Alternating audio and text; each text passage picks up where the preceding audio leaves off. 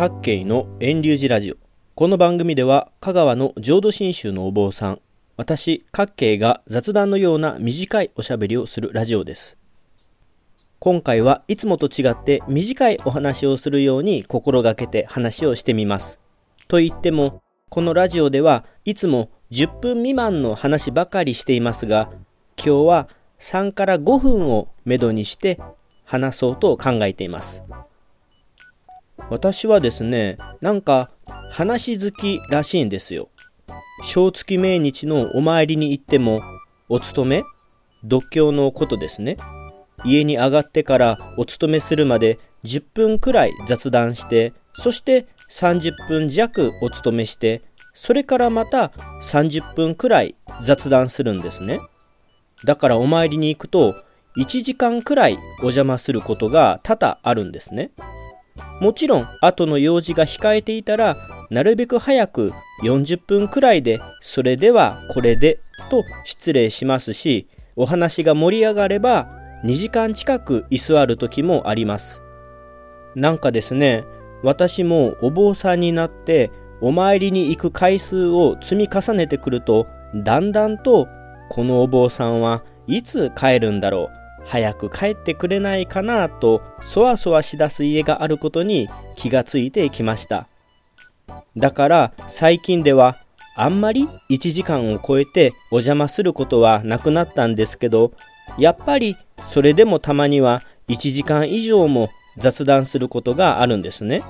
で、長いことをお話しできると嬉しい人もやっぱりいるんですね。特におじいさんやおばあさんの家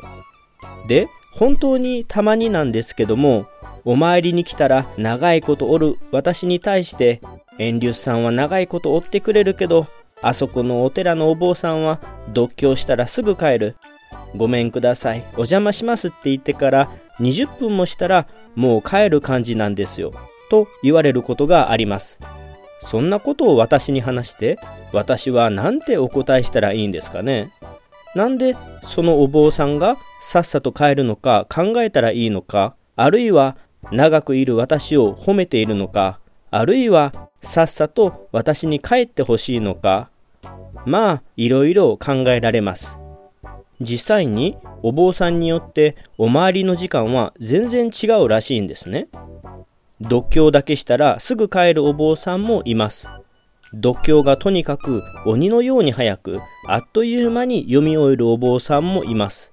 私みたいにあまりお経を早く読まずに、そして読経よりもその後の雑談の方が長いお坊さんもいます。他にもよく聞くのが、都会の街中のお坊さんはお参りの時間が短い、田舎のお坊さんは家に来てから帰るまでの時間が長い、浄土真宗のお坊さんは他の宗派のお坊さんよりも読経もその後の話も長い。あんまり皆さん表だって言わないですけど、お坊さんのお経が短い、お坊さんが早く帰るっていうのが気になるみたいなんですね。私はありえないなって思ってるけど、大阪に住むとあるおばあさんのエピソードで、お盆参りの時のお参りで玄関からごめんくださいって声があって、ああお坊さんがお参りに来てくれたんだなと思ってお茶を用意して持っていくと、もうお坊さんが帰ってたんですって。時間にして5分くらいのことだそうです。その方の誇張も入ってるかもしれないですけど、お参りしてから5分で出るってどんな読経をしているのかなって思うし、家の人と顔を合わして挨拶せずに出入りするっていうのも私にはできないなって思います。まあそんな風に世の中にはお参りする時間の長いお坊さんもいれば、とにかく短いお坊さんもいるということです。もし気になるのであれば、そのお坊さんに直接お参りの時間について聞いてみたらいいと思いますよ。私も昔と違って最近は1時間以上はとどまらないように心がけています。長いですよ、短いですよ、こうしてほしいですよって言っていただけた方がお坊さんもお参りしやすいです。一昔前の浄土真宗の年季法事だと2時間以上の法事もざらにあったらしいです。でも最近だと長時間の法事を嫌がる家もあるそうなので、現在私の寺の場合は1時間半から2時間くらいを目安に法事を執り行っています。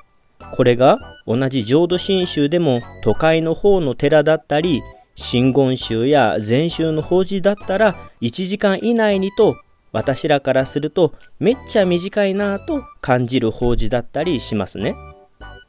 さあ今日はいつもよりももっと短くと意識して話をしてみました。どうでしょうか、お坊さんの話は短い方がいいかな。あんまり長すぎると嫌われたりしますかね。お坊さんの私的には短くしてほしいのか長く追ってほしいのか直接言ってくれた方が大変助かります。まあただお参りの時間、お話の時間に口出すことはセンシティブに感じる人もいるでしょうから、なかなか言い出しにくい人もいるでしょうか。でもできれば短い長いと感じているなら言っていただけた方が私は助かります。結構私は察しの悪い人間だと思うので、態度で表すよりも実際に言ってくれないと私には伝わらないかもしれません。今日の遠隆寺各県のラジオはここで終了します。それではまた来週も聞いてくださいな。